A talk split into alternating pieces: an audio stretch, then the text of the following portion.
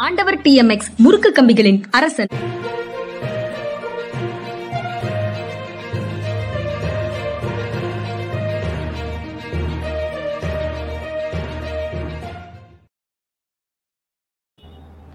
வணக்கம். இது மனிதா மனிதா நிகழ்ச்சி. ஓய்வு பெற்ற ஐஏஎஸ் அதிகாரி அரசியல் திறனாய்வாளர் திரு. பாலச்சந்திரன் அவர்களோடு உரையாடும் நிகழ்ச்சி. வணக்கம் வணக்கம் சார். வணக்கங்க வணக்கம். இரண்டு செய்திகள் ஒரே மாதிரியான இரண்டு செய்திகள் இருக்குது சார். கோர்ட்டு தொடர்பான செய்திகள் தான். இன்னொரு மேஜர் தமிழ்நாடு பாலிடிக்ஸ் தொடர்பான கோர்ட்டு செய்தி இருக்குது ஆனால் இந்த இரண்டு செய்திகளும் வேறு வகையானது. அதை பற்றி முதல்ல பேசிடலாம் அப்படின்னு நினைக்கிறேன். பெண்கள் கவர்ச்சியான ஆடைகள் அணிந்திருந்தால் அவர்கள் மீது நடத்தப்படும் பாலியல் துன்புறுத்தல் வந்து அது ஹராஸ்மெண்ட் இல்லை செக்ஸுவல் ஹராஸ்மெண்ட் இல்லை. அப்படின்னு கோழிக்கோடில் இருக்கக்கூடிய ஒரு அமர்வு நீதிமன்றம் சொல்லுது. எப்படி இந்த மாதிரி சொல்கிறாங்கன்னு புரியல. ஒரு சென்சிட்டிவிட்டி அந்த இஷ்யூவினுடைய சென்சிட்டிவிட்டி இன்னும் வந்து அமர்வு நீதிமன்றங்களில் வரலையா? அமர்வு நீதிமன்றங்கள் இன்னும் பழைய நிலவுடைமை கருத்துக்களால் நிரம்பி இருக்குதா அப்படின்னு தெரியல. No sexual harassment charge if woman dressed provocatively அப்படின்னு சொ- செய்தி இருக்குது எப்படி பார்க்குறீங்க சார் அதை? இல்லை முதல்ல கவர்ச்சிகரமான ஆடை அணிந்தால் அது ப்ரோவோகேட்டிவ்னு சொல்கிறதே வந்து தவறு. ஆபாசமாக ஆடை அணிந்தால்ங்கிறதுக்கும் கவர்ச்சிகரமாக ஆடை அணிந்தால்ங்கிறதுக்கும் ரொம்ப வித்தியாசம் இருக்குது இதே தவறு. அப்படின்னா இப்போ நான் நம்ம ஆஃபீஸுக்கு போகிறோம் இது கல்லூரிகளுக்கு போகிறோம் மாணவர்களும் மாணவிகளும் கவர்ச்சிகரமாக ஆடை அணிந்து கொள்ள வேண்டும் என்று ஆசைப்படுவது மிக இயல்பான ஒரு காரியம். அதில் எந்த தப்பு இருக்கிறது? அதில் எந்த தப்பு கிடையாது. அதனால் இந்த க- இந்த ஜட்ஜ்மெண்ட்டை ஃபுல் நீங்கள் செய்தி குறிப்பை முழுவதும் படித்து பார்த்தேன். தனக்குத்தானே சற்று- கற்பித்தல் ஏற்படுத்திக் கொள்வது இந்த நீதிபதிக்கு தேவையாக இருக்கின்றது என்று நினைக்கிறேன். இது ஒரு பத்தாம் பசலித்தனமான ஒரு தீர்ப்பு. இதை எடுத்து நிச்சயமாக வந்து அவங்க வந்து மேல்முறையீடு போவாங்க நம்புறேன். பட் ஆபாசமான உடை அப்படிங்கிறதும் கூட நபருக்கு நபர் பார்வையில் வேறுபடத்தான் ஆமா ஆமா. அதுக்கு அடுத்து டெஃபினிஷன் வரணும். சும்மா நான் சொல்றது தான் ஆபாசம் நீ சொல்றது ஆபாசம் கிடையாதுன்னு சொல்ல முடியாது. எல்லாத்துக்குமே சட்டம்னு சொல்லி இருக்க மாதிரி இதுல வந்து ஒரு தடவை வந்து தன்னுடைய கொடையை சுத்தி வச்சுக்கிட்டே சுத்தி சுத்திக்கிட்டே போனார் ஒருத்தர் இங்கிலாந்துல. அப்ப அடுத்தவருடைய மூக்குல பட்டுருச்சான் பட்டவுடனே அவர் கோர்ட்டுக்கு போனாராம். கோர்ட்டுக்கு போனோன்னு இவருன்னு சொன்னாரு? எனக்கு தனி மனித சுதந்திரம் கிடையாது? என் கொடையை வந்து நான் சுத்திக்கிட்டே போகக்கூடாதுன்னு சொன்னாராம். உடனே நீதிபதி சொன்னாரா? கொடையை சுத்திக்கிட்டே போகலாம் அடுத்தவருடைய மூக்கு மேலே அடிக்கிற அளவுக்கு சுற்றி போகக்கூடாது அது ஒன் தனி மனித சுதந்திரம் இல்லை இன்னொரு தனி மனித சுதந்திரத்தை அது வந்து பாதிக்குது அப்படின்னு சொல்லி சொன்னாங்க அது மாதிரி இதுலெல்லாம் யார்ட் ஸ்டிக்ஸுங்கிறது வந்து வரைமுறைகள்ங்கிறது ரொம்ப தெளிவாக்கப்பட வேண்டும் அப்படி இல்லாத போது தான் நினைச்சபடியெல்லாம் தீர்ப்பு சொல்றது அப்படிங்கிறது தவறு. அதாவது அது போக எல்லாமே அசம்ஷன்ஸ் அல்லது ஒரு பழைய முன் முடிவுகளோடு அணுகுறாங்க. எழுபத்தி நாலு வயது மனிதர் வந்து தன்னுடைய மடியில் ஒரு பெண்ணை இருத்தி வைத்துக் கொள்ள மாட்டார். அதாவது அவரால் முடியாது அப்படிங்கிற அசம்ஷனும் சிக்கலானதாகத்தான் இருக்குது. அது கடைசியில் அது வந்து பெண்கள் சொல்வதைத்தான் ஏற்க வேண்டும்னு நீங்களும் நானும் பேசுகிறோம் ஆண்களை பற்றி இப்போ கவலைப்படவில்லைன்னு நண்பர்கள் சிலர் நினைக்கக்கூடும். அப்படி கமெண்ட்டும் போடுவாங்களா இருக்கும். தெரியல. இல்லை பெண்கள் சொல்றதை வந்து நம்ம வந்து அதுதான் உண்மைன்னு ஏற்றுக்கணும்னு சொல்லலை. அந்த குற்றச்சாட்டில் உண்மை இருக்கிறதான்னு பார்க்கணும்னு தான் சொல்கிறோம் ஆனால் இவங்க வந்து அசம் பண்ணும்போது எழுபத்தாலு வயசுக்காரர் அவரால் ஒரு பொண்ணை வந்து கட்டி பிடிச்சி தன்னுடைய வெளியில் உட்கார வைக்க முடியாது. அப்படின்னு சொல்லி இவங்க வந்து அசியூம் பண்ணிக்கிறாங்க. அவருடைய உடல் பலம் என்ன? அந்த பெண்ணுடைய உடல் பலம் என்ன? எந்த நிலையில் இப்போ நம்பிக்கையோடு வந்து ஒரு பொண்ணு பேசிக்கிட்டு இருக்கான்னு சொல்லி சொல்லுங்க. பிரிட்டன் அந்த பொண்ணு கையை பிடிச்சி எடுத்தால் கூட மடியில் வந்து விழுந்துருவாளே? அப்ப இது வந்து அதுக்கு ஒரு ரொம்ப பெரிய உடல் பலம் தேவையில்லையே. அதனால இந்த மாதிரி எல்லாம் வந்து நீங்க சொன்ன மாதிரி அந்த அசம்ஷன்ஸ்ங்கிறது வந்து தவறாது விருப்பம் இல்லாத ஒரு பெண்ணுடைய சொண்டு விரலை தொட்டால் கூட அது தவறுதான். அதுல வந்து வேற வார்த்தை இருக்க முடியாது. வேறு வார்த்தை இருக்க முடியாது. அடுத்தது செய்தியும் கிட்டத்தட்ட ஆனால் இது வேறு வகையானது. மனைவியை மற்ற பெண்களோடு ஒப்பிடுவது கொடுமை. அவருக்கு இழைக்கக்கூடிய மனைவிக்கு இழைக்க இழைக்கக்கூடிய கொடுமை அப்படின்னு அதுவும் கொச்சி நீதிமன்றத்தில் சொல்லியிருக்காங்க. கேரளாவில் விதவிதமான இந்த நீதிமன்றம் பல விசித்திரமான வழக்குகளை சந்தித்திருக்கிறதுன்னு இந்த நீதிமன்றங்கள் பல விசித்திரமான நீதிபதிகளை கண்டிருக்கிறது கொண்டிருக்கிறது சொல்லி சொல்லணும். அதாவது மனைவி கேட்ட விவாகரத்து அமர்வு நீதிமன்றத்தில் கிடைச்சிருது. கொடுத்துட்றாங்க மனைவிக்கு. ஆனால் அவர் சேர்ந்து வாழ வேண்டும் அப்படின்னு மேல்முறையீடு செய்கிறாரு அந்த விவாகரத்து செல்லாதுன்னு சொல்லுங்கன்னு மேல்முறையீடு செய்கிறாரு அப்போது மனைவி தரப்பிலிருந்து அவர் வந்து ஒவ்வொரு முறையும் பிற பெண்களோடு என்னை ஒப்பிட்டு மன உளைச்சலுக்கு என்னை ஆளாக்குகிறார் அவரோட சேர்ந்து வாழ முடியாதுன்னு சொல்கிறாங்க மனைவியினுடைய அந்த குற்றை நீதிமன்றம் ஏற்றுக்கொள்கிறது. கணவருக்கு உண்மையிலேயே இந்த உணவு திருமண உறவு நீடிக்க வேண்டும் என்ற எண்ணம் இருந்தால் இந்த மாதிரி வேலையை அவர் செய்ய மாட்டார். பிற பெண்களோடு மனைவியை ஒப்பிட்டு பேசுவதே மனைவி மீது இழைக்கக்கூடிய மனக்கொடுமை அப்படின்னு சொல்கிறாரு வன்கொடுமை அப்படிங்கிறது அப்படிங்கிற சென்ஸில் சொல்கிறாரு இதுவும் இதை எப்படி சார் பார்க்குறீங்க? இது இல்லை சரியாக தான் சொல்லியிருக்கு. அதாவது இதெல்லாம் இந்த ஆதிக்க மனப்பான்மையுடைய ஒரு அடையாளம் தான் இது மாதிரி பிற பெண்களோட ஒப்பிட்டு பார்க்குறது. இப்போ இப்போ இந்த இந்த மனைவி வந்து இவற்றை என்ன நீங்கள் அமிதாப் பச்சன் மாதிரி கம்பீரமாக இல்லைன்னு சொல்லி ரெண்டு தினம் சொல்லணும் இவருக்கு எப்படி இருக்கும்? எப்படி இருக்கும்? இப்போ இன்னொன்று நீங்கள் பாருங்கள் இந்த மறுமணம் செய்து கொள்ளும்போது இப்போ எல்லாம் அந்த வழக்கம் இல்லைன்னு நம்புறேன் நான். கிராமங்கள்லாம் கிராம சிறுநகரங்களெல்லாம் சர்வசாதாரணமாக இருந்தது. ஆண் தான் மறுமணம் முதல்ல செஞ்சுக்குவாங்க. பெண்கள் மறுமணங்கிறதே ஏற்க ஏற்றுக்கொள்ளப்படாததாக சமுதாயத்தில் இருந்தது. மறுமணம் செஞ்சுட்டு இந்த பொண்ணு வந்து வரும்பொழுது வீட்டுக்குள்ள நுழையும் போதே அந்த இறந்து போன மனைவியுடைய படத்தை மாட்டியிருப்பாரு. உங்க அக்காவை கும்பிட்டு நீ உள்ளவா? அப்படின்னு சொல்லி சொல்லுவாரு. இப்போ நான் கேட்குறேன் ஒரு பொண்ணு ஒரு ஆண் ஆணு வந்து ஒரு பெண் ஏற்கனவே மனமாகி அந்த மனம் எந்த விதத்தினாலும் தீர்ந்து காரணத்தினால் இன்னொருத்தரை கல்யாணம் பண்ணுறாங்கன்னு சொல்லி வைங்க. அவங்க வந்து இவர் வீட்டுக்குள்ளே வரும்போதே இந்த அண்ணன் படத்தை கொஞ்சம் கும்பிட்டு சொன்னால் எப்படி இருக்கும்? இவருக்கு எப்படி இருக்கும்? இதுதான் அவங்களுக்கும் இருக்கும். அதனால இது எல்லாமே ஒரு ஆண் ஆதிக்க மனப்பான்மையுடைய அடையாளம். பிற பெண்களோட ஒப்பிடுவது அதெல்லாம் வந்து ரொம்ப தவறான காரியம். அதனால அந்த அந்த அவ அந்த அவங்களுக்கு அது மன உளைச்சலை ஏற்படுத்துதுன்னா மன உளைச்சலை ஏற்படுத்தலைன்னா கூட அப்படி ஒப்பிடாமல் இருப்பதுதான் மனித பண்பு மன உளைச்சல் ஏற்படுதுன்னு தெரிஞ்சதுக்கு அப்புறம் அதை தொடர்ந்து செய்யறதுங்கிறது வந்து மிருகத்தனமான ஒரு செயல். அப்போ அவங்க வந்து விவகாரத்து கேட்டதுல எந்த தப்பு இயக்குனர் பாரதி ராஜாவோட நிறம் மாறாத பூக்களில் முதன் முதலாக காதல் டூயட் பாட வந்தேனேன்னு ஒரு பாடல் இருக்குது சார். அந்த பாடலில் வரும் ஜீனத்தின் கனவில் வந்தாள் உன் போலவே அப்படின்னு.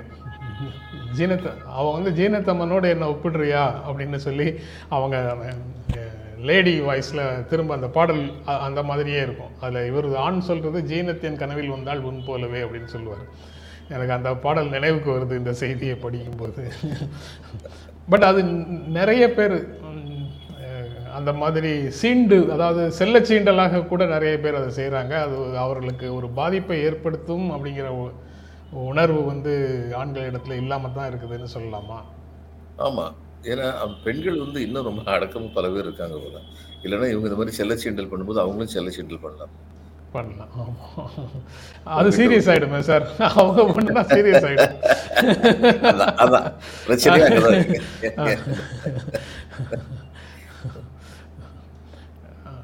அதுக்கப்புறம் சார் இது பாரதிய ஜனதா கட்சியினுடைய உயர்மட்ட குழுவில் நிதின் கட்காரி அப்புறம் மத்திய பிரதேஷ் முதலமைச்சர் அவர்களெல்லாம்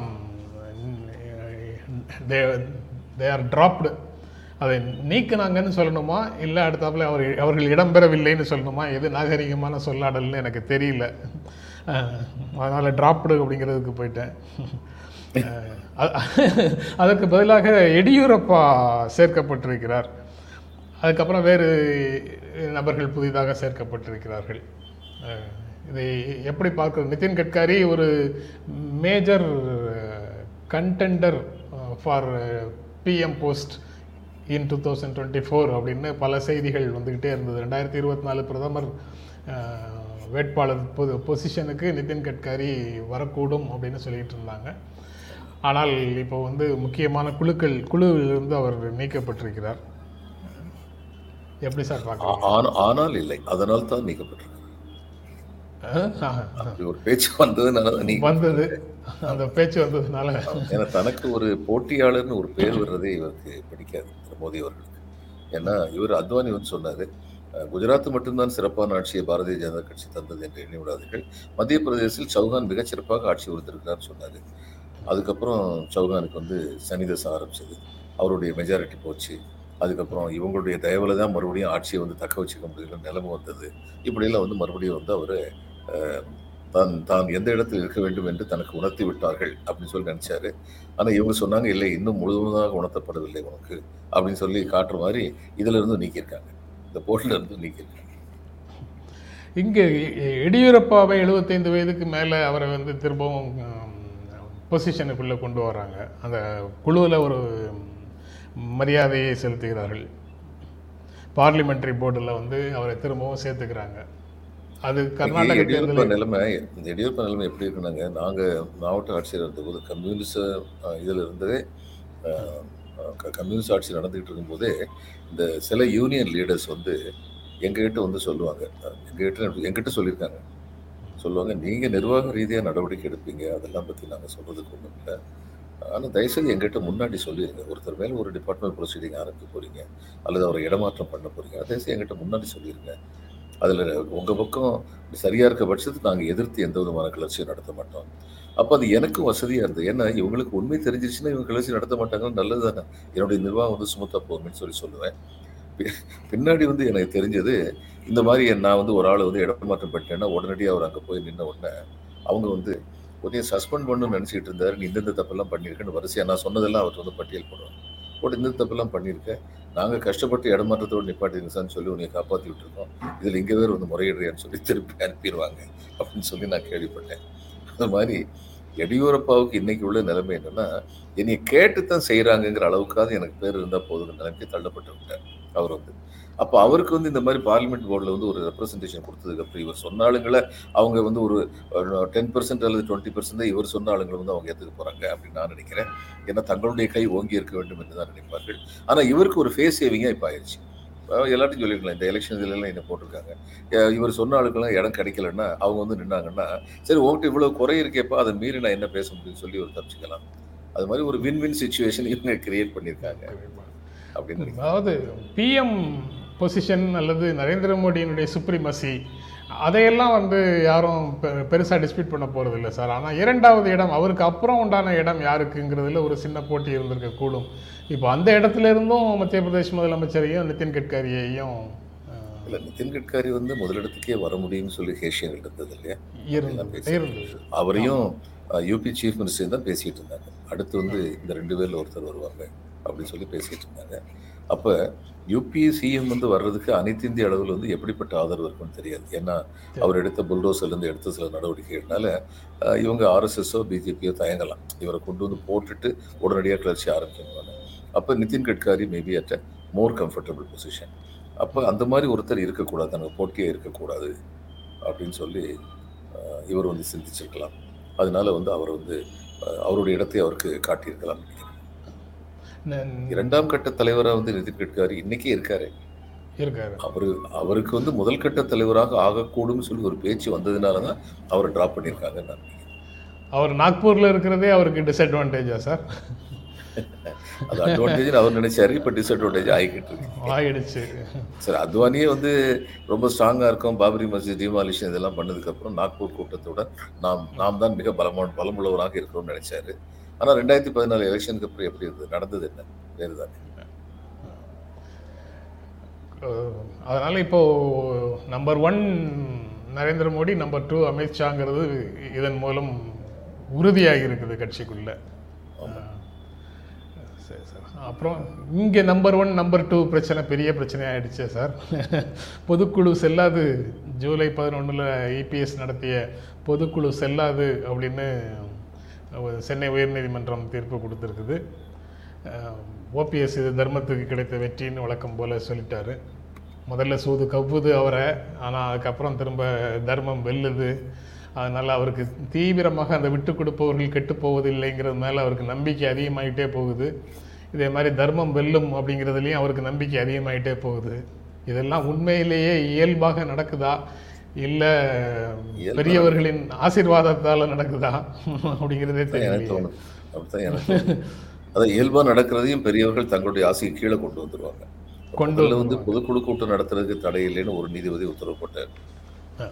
இவங்க வந்து அந்த பொதுக்குழு செல்லாதுன்னு சொல்றதுக்கு காரணமே ரெண்டு பேரும் சேர்ந்து கையெழுத்து போடலங்கிறது தான் அப்ப பொதுக்குழு நடத்தக்கூடாதுன்னு சொல்லி இணைப்பாளர் தான் இது இது போட்டாரு அப்ப நிச்சயமா கையெழுத்து போட போறது இல்லை பொதுக்குழுவுக்கு. அப்ப அந்நேரமே வந்து அவருடைய கன்கரன்ஸ் இல்லாம பொதுக்குழு நடத்தக்கூடாதுன்னு சொல்லி அந்த ஜட்மெண்ட் அந்நேரமே வந்திருந்திருக்கணும். இந்த ஜட்மெண்ட் சரின்னா அந்த ஜட்மெண்ட் அந்நேரமே அப்படி வந்திருக்கும் பொதுக்குழு கூட்டமே நடத்த விட்டுறக்கூடாது நடத்துனதுக்கு அப்புறம் இப்போ வந்து என்ன நடக்குதுன்னா பொதுக்குழு கூட்டம் வந்து இவருடைய கையெழுத்து இல்லாம ரெண்டு பேரும் சேர்ந்து நடத்தணும். இவருடைய கையெழுத்தெல்லாம் நடத்துறது தவறு அப்படின்னு சொல்லி அதனால செல்லாது அப்படின்னு சொல்லி இவங்க சொல்றாங்க. என்ன நிறைய சட்டங்கள் இருக்கும்போது ஒரு சட்டம் ஒன்று சொல்லும் இன்னொரு சட்டம் ஒன்று சொல்லும். அதன்படி நம்ம வந்து அவருக்கு வேண்டியதை அதை எடுத்துக்க அவங்க எடுத்துக்கலாம் இதுக்கு இவருக்கு வேண்டியதை இந்த பக்கத்து இந்த இந்த சட்டத்தை சட்ட விதியை எடுத்துக்கலாம் அப்படிங்கிறது தான் யதார்த்தமாக இருக்குது.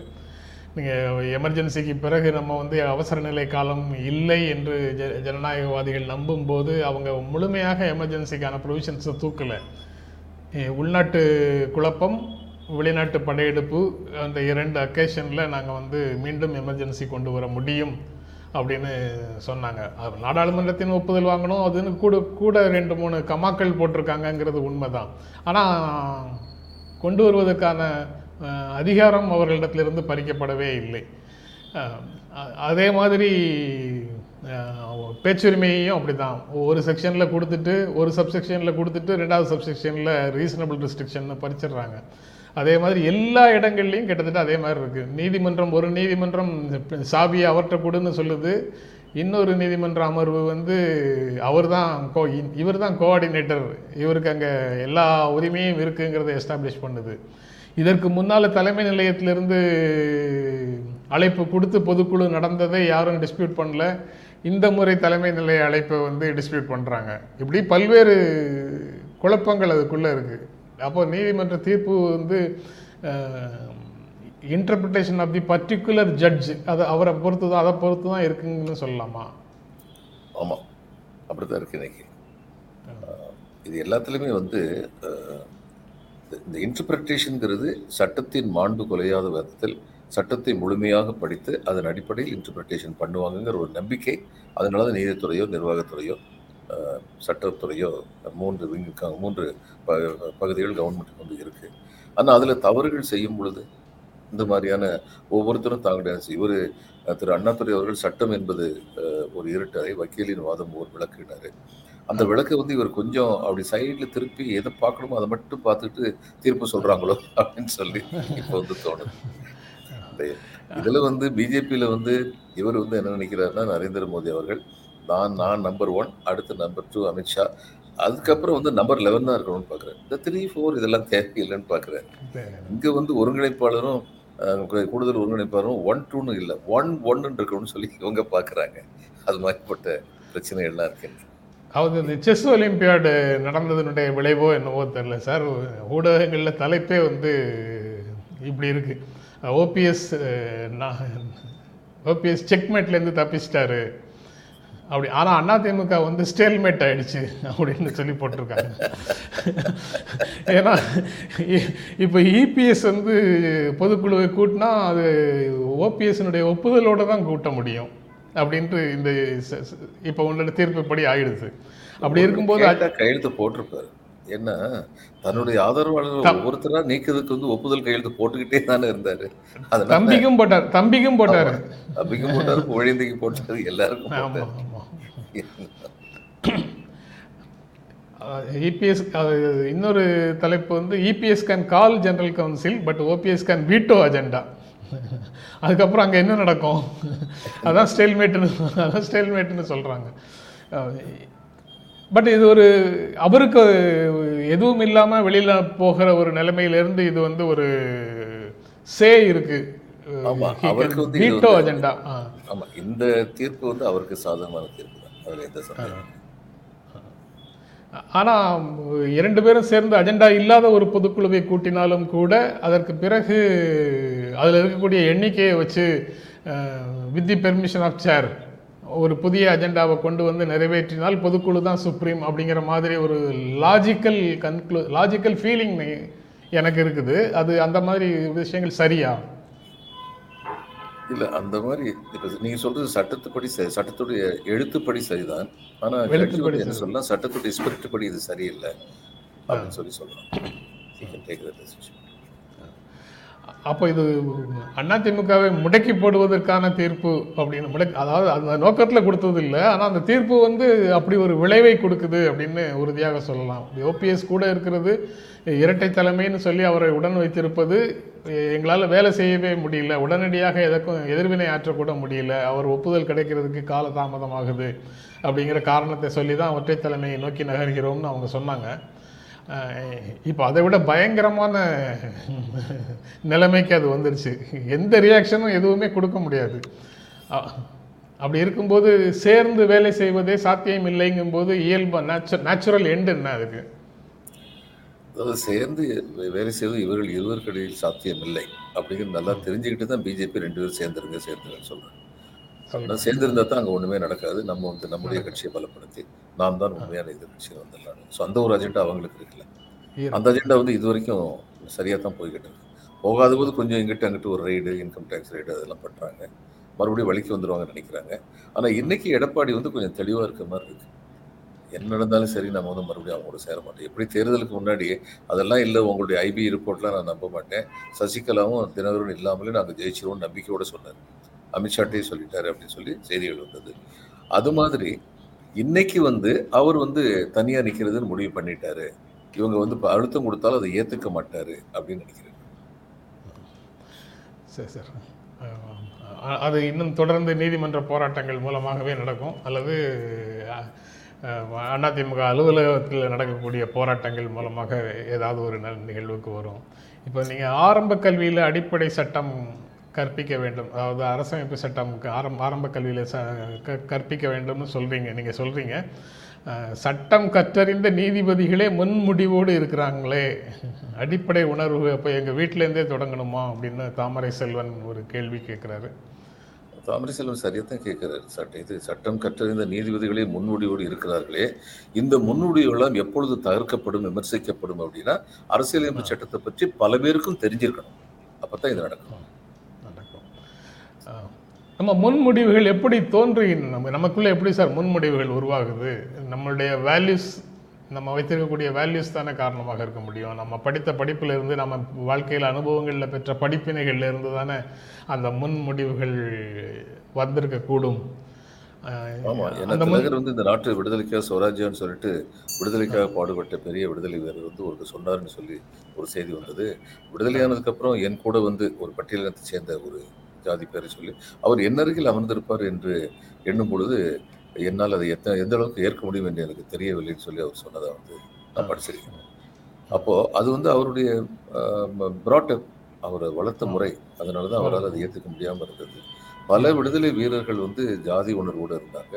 அல்லது இப்போ இது வந்து நேவல் ரிவோல்ட் நடந்தது. அந்த நேவல் ரிவோல்ட்டை பற்றி எப்படி இந்தியன் நேஷனல் ஆர்மி மணி மணி மணிப்பூர்லேருந்து ஆரம்பிச்சு எப்படி எப்படிலாம் சண்டை சண்டை போட்டாங்க எவ்வளவு தூரத்துக்கு தியாகம் பண்ணாங்கிறத பற்றி அப்படியே அழுத்தி விட்டாங்களோ அதே மாதிரி அந்த நேவல் ரிவோல்ட்டை பற்றி ஒன்றுமே சொல்லலையே. அந்த நேவல். ரிவோல்ட் வந்து முதல்ல ஜவஹர்லால் நேரு வந்து அதுக்கு சப்போர்ட் கொடுத்தாரு. அதுக்கப்புறம் வந்து இவர் வந்து சொன்ன உடனே அஹ், கா- காந்தி வந்து சொன்ன உடனே காந்தி. சப்போர்ட் வந்து வாபஸ் வாங்கிட்டாரு. அது எதுக்காக காந்தி சப்போர்ட்டை வாபஸ் மகாத்மா காந்தின்னு சொல்றோம்? எதுக்காக அவர் இந்த ரிவோல்ட் இருக்கக்கூடாதுன்னு நினைச்சாரு? தன்னுடைய ஒத்துழையாமை இயக்கத்தினால் தன்னுடைய அகிம்சை போராட்டத்தினால் தான் இந்தியா சுதந்திரம் அடைஞ்சதுங்கிறது இல்லாமல் போயிருங்கிற பயத்தினால தான் பண்ணார். எதனால வந்து நேதாஜி வந்து அவர் வந்து பட்டாபி சீதாராமையை வைத்து நிப்பாட்டினாரு? நேதாஜி தன்னுடைய கொள்கைகளுக்கு மாறுபட்டு நடப்பான்னு தெரிஞ்சதுனால. அப்ப அவரும் ஒரு அரசியல்வாதி தான். காந்தி ஒரு மிக ராஜேந்திர ரா- மிக்க ஒரு அரசியல்வாதி. ஆனா அதுல வந்து என்ன பண்ணாங்க? அந்த நேவல் ரோட்ல நடந்த அத்தனை சம்பவங்களும் மக்கள் கூட சேர்ந்து அவங்க என்ன பண்ணாங்க? அவர் ஆட்லி நான் இதுக்கு முன்னாடி சொன்னோம்ல ஆட்லி வந்து நேவல் ரோல்ஸ் ஐஎன்ஏ இந்த ரெண்டு தான் காரணம். நாங்கள் சீக்கிரமாக போகணும்னு சொல்லி முடிவெடுத்திருக்கு. அப்படின்னு சொன்னார். இப்போ இந்த மாதிரி பல நிகழ்வுகள் வந்து மறைக்கப்பட்டு விடுகின்றன அப்படிங்கிறது ஒரு பெரிய ட்ராஜடி இது எல்லாத்துக்கும் கேள்வி கேட்கிற உணர்வு. இப்போ நீங்கள் சொன்னீங்க இது நீதிபதிகள் வந்து எதனால் இப்படி முன்மொழியோடு இருக்காங்கன்னா S the way they have been நான் சொன்னேன்ல ஐநூறு குடும்பங்கள்ல இருந்துதான் உச்ச நீதிமன்றம் மற்றும் இந்தியாவின் எல்லா உயர்நீதிமன்றங்களிலும் உள்ள தொண்ணூறு விழுக்காடு நீதிபதிகள் இருக்கின்றார்கள் அப்படின்னு சொல்லி ஒரு புள்ளி ஒரு குறிப்பு கொஞ்ச நாளைக்கு முன்னாடி ஒரு less circulated but very vocal newspaper ஒன்று அதுல இருந்து வந்திருந்தது. லிங்க்னு சொல்லி நினைக்கிறேன். சரியா நடுவில் எனக்கு. அப்போ இந்த ஐநூறு குடும்பங்களும் எப்படிப்பட்ட குடும்பங்களாக இருக்கின்றன? அவர்கள் பாரம்பரியத்தை காப்பவர்களாக அவர்கள் பாரம்பரியம் என்று எண்ணுவதை காப்பவர்களாக இருந்தார்கள் என்றால் அந்த பாரம்பரியம் தான் இந்த நீதிபதிகளுடைய தீர்ப்பில் வெளிப்படும் உறுதிப்படுத்தப்படும். அதனால வந்து நமக்கு இருக்கிறது வந்து நம்ம சுதந்திரம்ங்கிறது வந்து ஒரு சுதந்திரம் கிடைச்சிருச்சு. ஆனா இந்தியாவுக்கு ஒரு சுதந்திரம் இல்லை. பல சுதந்திரம் வேண்டியிருக்கு. பொருளாதார சுதந்திரம் வேண்டியிருக்கு. சமுதாய. சுதந்திரம். சமுதாய சமத்துவம் வேண்டியிருக்கு. இது எல்லா சுதந்திரமும் வந்து பாடுபட்டு பாடுபட்டு தான் பெற முடியும். அதற்கான வழிமுறைகளில் ஒன்று நான் உறுதியாக நம்புகிறேன். அடிப்படை சட்டம் என்ன என்பதை பற்றிய விழிப்புணர்வு மக்களுக்கு. தங்களுக்கு உள்ள அதிகாரம் என்ன என்பதை பற்றிய விழிப்புணர்வு இருக்கு. சார் நாங்கள் கட்டி அமைக்க அடுத்த இருபத்தைந்து ஆண்டுகளில் உரிமைகளை பற்றி பேசாமல் கடமைகளையே செய்யணும். இந்தியாவை உலகத்தில் மிகப்பெரிய நாடாக வளர்ச்சி அடைந்த நாடாக மாற்றுவோம் அப்படின்னு ஒரு பெருங்கனவை மக்களிடத்தில் பிரதமர் விதைத்து கொண்டிருக்கக்கூடிய நேரத்தில் நீங்கள் மீண்டும் உரிமைகளை பற்றி நினைவுபடுத்துறீங்களே சார்? ஆமாங்க ஒன்பது வயசு ஒன்பது வயசு என்னமோ சின்ன பையனை வந்து தண்ணி எடுக்க போனான்னு சொல்லி பட்டியலத்தை சேர்ந்த ஒருத்தனை ஒரு வாத்தியார் அடிச்சாரு. அதில் செத்து போயிட்டான்னு சொல்றாங்களே. இங்க என்ன பெரிய சுதந்திரம் வாழுது? இதெல்லாம் நடக்கும்போது. இதையெல்லாம் வச்சுக்கிட்டு தான் நம்ம வல்லரசாக போகிறோம் அப்புறம்? முதல்ல கோட்டைக்குள் குத்துவிட்டு இருக்கும் பொழுது அந்நிய நாட்டின் மேல் படையெடுக்க முடியாது. அது வந்து முதல்ல நம்ம பிரதமருக்கு யாராச்சும் சொல்லிக் கொடுக்கணும். ரொம்ப நன்றி சார்.